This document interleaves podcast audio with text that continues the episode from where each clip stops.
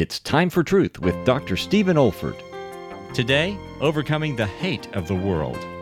For the world hates the Christian.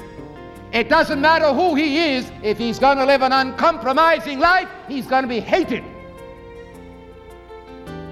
It doesn't matter what the smile is.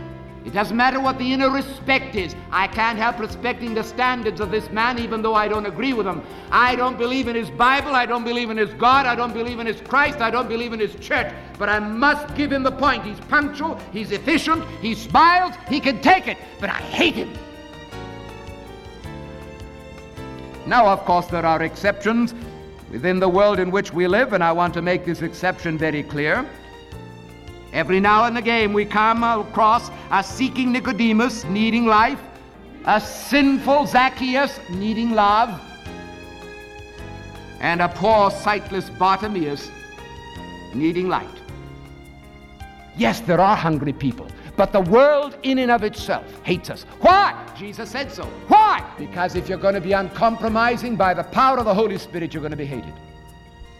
So there's a conflict with the hate of the world. This is David Olford. You have been listening to a message from God's Word delivered by my late father, Dr. Stephen F. Olford, who went to be with the Lord in the year 2004. If you wish to learn about our online resources or learning events at the Institute for Biblical Preaching, our web address is olford.org. That's O-L-F-O-R-D dot org. You also may want to benefit from our online video training on expository preaching, which can also be found on our website.